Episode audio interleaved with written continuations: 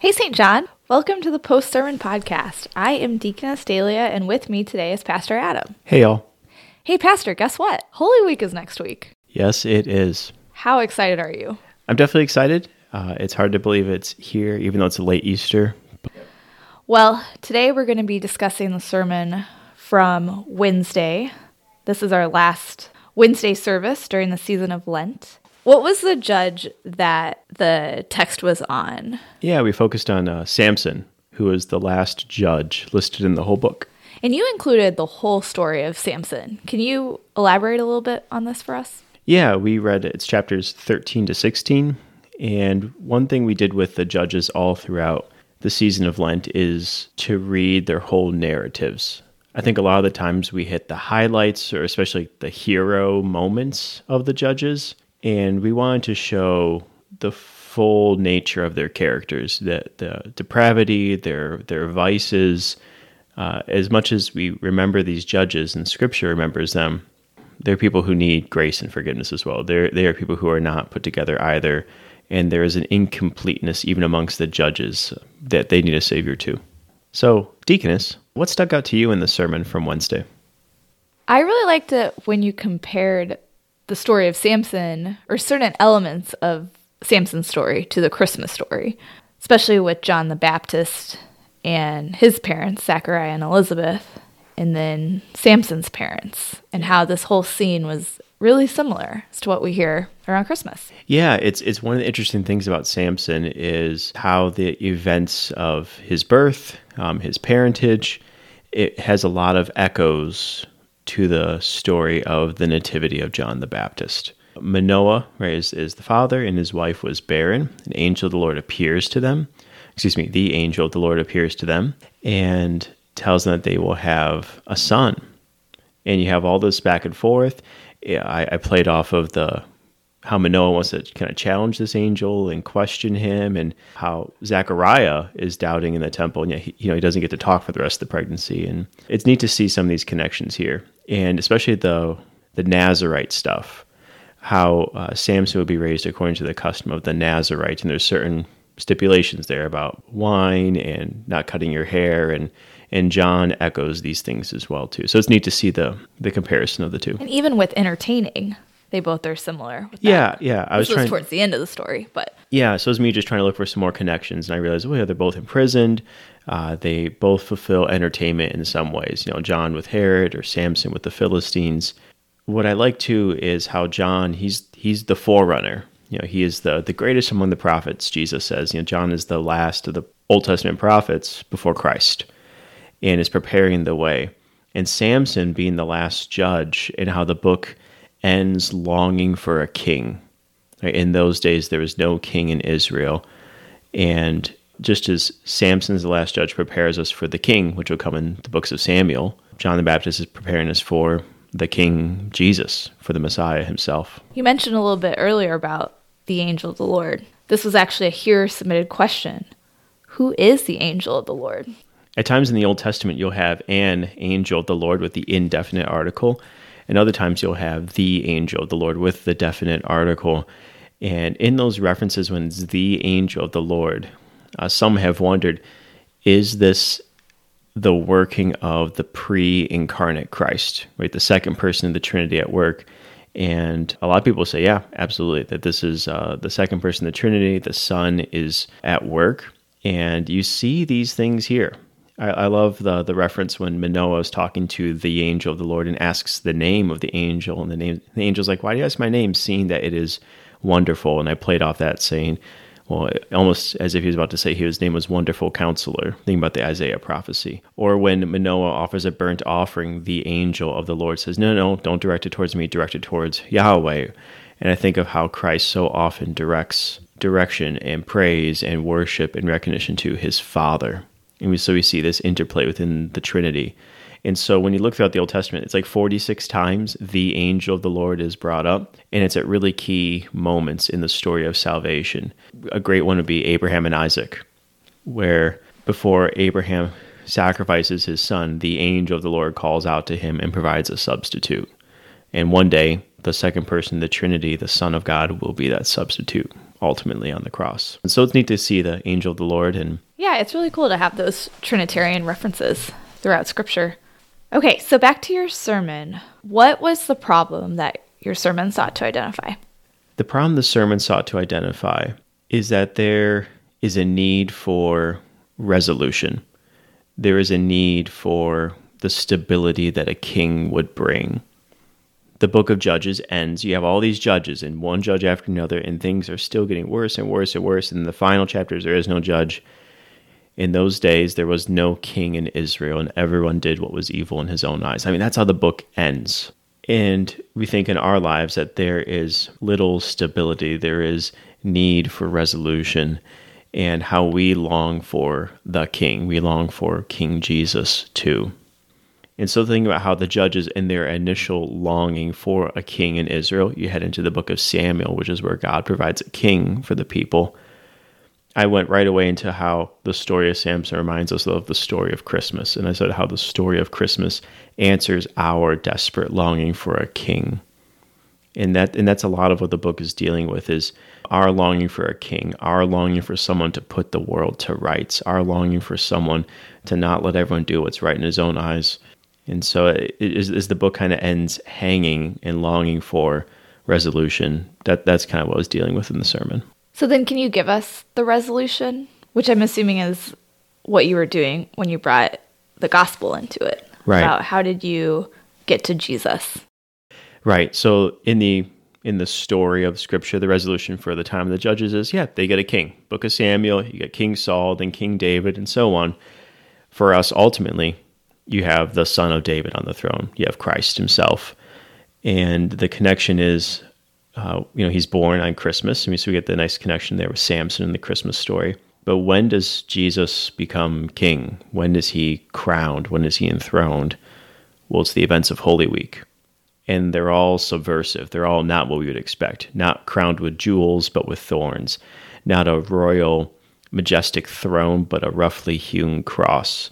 King Jesus is not attended by this uh, royal guard and and soldiers to protect him. No, the soldiers there are, are putting him to death. His attendants on his right and his left are thieves. The way that God saves is not how we would expect. And a big theme in Scripture, maybe a, a good thing to consider with the book of Judges, is how God will say, My ways are not your ways. Things are not going to go the way that we would expect. They're going to go on God's terms and God's ways. And part of that is uh, our King reigns as a dead God on a cross. That's interesting. Even the people that God chooses to work through would not be the people we would choose to Right. work through. I mean, Samson's a perfect example of that. We read the story and you see his sins and his failures pretty obviously, right? Yeah, and again, that's why we wanted to read all of the account of a judge because we like to read the hero highlights, but when you get the full story of Samson, we should be kind of disturbed and very uh, Uneasy. Uneasy with him. Yeah, uh, we get this with a lot of the judges. And will there be anyone that we can fully put our trust in? Is there anyone who is worthy of that? Only Christ. Something else I wanted to point out that you talked about was well, you titled the sermon Foggy. Remind me, Foggy. A foggy memory. A foggy memory. You talked about book six of the Harry Potter series and a particular Yeah. part that you thought made a really good connection with the Samson story. Can you tell us about that right now? Harry Potter book six, it's the Half Blood Prince, and the characters are interacting with a memory. The memory's been corrupted and it's it's foggy, the dialogue's been dubbed over, it is cutting around like a poorly edited video. And the book of, the Harry Potter series is looking to recover that full story and memory. And that's what I, I thought of with thinking about Samson's birth and the story of, of the angel of the Lord coming to Manoah and his wife and, and the barrenness of his wife and how she'll give birth. And you have all these kind of echoes of this Christmas story. Samson is reminding us to look ahead to the story of Christ. And so much of scripture ha- is that theme of looking ahead to when God actually takes away all the shadow and all the fog and all the obscurity. Now he's fully revealed. When he fulfills the promises that he made in Samson's time in the Old Testament, Right. right? Right. Yeah. And so it's just God makes everything known in the incarnation of his son, Jesus. God makes everything known in his son crucified on the cross, in his son risen from the dead. Uh, that's even why the angel of the Lord references in the Old Testament. Uh, some people might feel a little uneasy about that because, yeah, it still is mysterious. There is still a shroud in play because God fully reveals himself in the incarnate Son, Jesus. That is really interesting. I guess I never thought of it that way, but you do hear the angel of the Lord. And why didn't scripture just say pre incarnate Christ? But I guess that goes with what you were saying. Yeah, yeah. And that this is, it is, you know, it's at Christmas, it is at Good Friday, it's at Easter. God makes known the mystery. And it's a, it's a big theme for Paul is in these last days, God has made known the mystery of his son, and he's revealed it not only to Jew, but to Gentile as well. This is the good news for the whole world. All the pieces fall into place that have been, you know, laid out. The the breadcrumbs are there, the clues and hints are there. And now that the Christ event has happened, now we see the Old Testament in a whole new light, and ah, it's there all along. God is consistent in his work to save us. And it's no longer foggy Right. or shrouded in mystery. Right. We can now fully understand it through Christ. Yeah. And we can say with absolute certainty, God loves you. Why? We look at Christ on the cross. God's forgiven your sins. How do I know? There's Christ on the cross. Death doesn't get to win. How do I know? Christ is risen from the dead. If he's risen, so will we be. Tell me about the placement of the sermon within the church year. So it's the last Wednesday of Lent. You know, Holy Week's around the corner. Holy Week gets a lot of focus and attention. But this sermon comes at the end of a sermon series on the judges. And so I was thinking about that. You know, I, I got to preach on Ash Wednesday, which was the opening to the whole uh, sermon series for our Wednesdays, and thinking about there's two things that our sin is really that bad. And the other thing to remember is that God keeps his promises. In all subsequent weeks, we have seen those two things come true. Our sin is really that bad, and God keeps his promise. And despite the character and quality of the judge, despite the character and quality of the people, God keeps acting to preserve his people. And so that's been a constant theme. So trying to bring that to a close, knowing that we won't read the whole book of Judges, there's still five chapters remaining. So we kind of leave the book hanging. And so I had to think about that. But also Holy Week's next week. And so all those realities had to kind of come together in, in that brief Wednesday sermon. So then, how did you intend to benefit us, your hearers, in our, our faith and life? My intent was to direct us towards next week with Holy Week and, and the assuredness of it. That there is no obscurity, there's no fog, there's no question what happened on the first Holy Week, right? The the angel of the Lord, right? The Son of God, the second person of the Trinity, the incarnate God. He died for you. He rose for you. There is no obscurity there. He and he's king and he reigns. He's no longer the pre incarnate God. He's Right. incarnate. and Yeah. forever will be. And forever He- will be, Yeah, yeah. He's, he never has discarded his body. And while the book of Judges ends with not, I mean, it, it just ends in just despair. There is no resolution. There is no putting back to things and you know putting things back into order. So much of our lives are this way as well. Christ is the one who provides order. Christ is the one who will set the world to rights. He's the king. And to have that confidence even in the midst of lent 5 having that confidence today in the midst of evil and sin that's that was the goal of the sermon. Well, I'm really looking forward to Holy Week and the the sermons and, and preaching that will speak to this incarnate Christ and what he's come to do for all of us.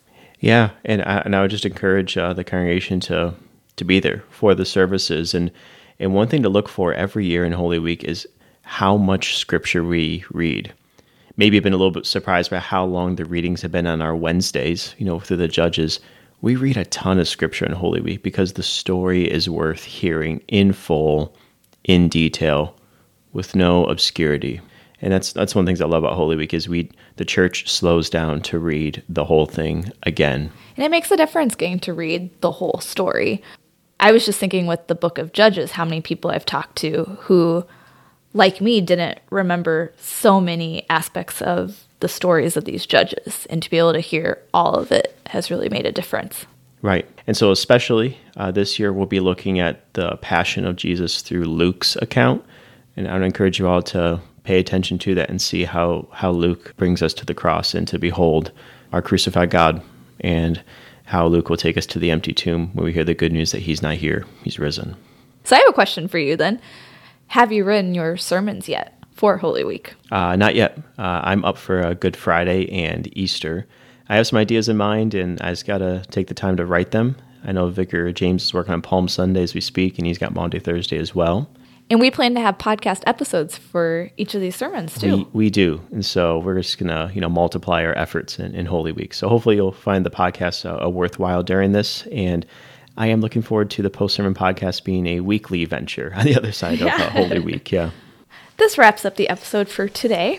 Thank you for listening to our discussion. In case you missed the sermon or when to listen to it again, the link to it is in the show notes. You can also find the sermon on our church website, stjohndublin.org. If you, the listener, would like to submit a question about a sermon, please email us at podcast at stjohndublin.org. Or if you'd prefer to text a question, please text the phone number found in the show notes. Thank you, Pastor, for joining me and for feeding us the word this week. Yeah, glad to. And uh, blessings, everyone, as we uh, journey through Holy Week together. All right, take care. Bye. Bye.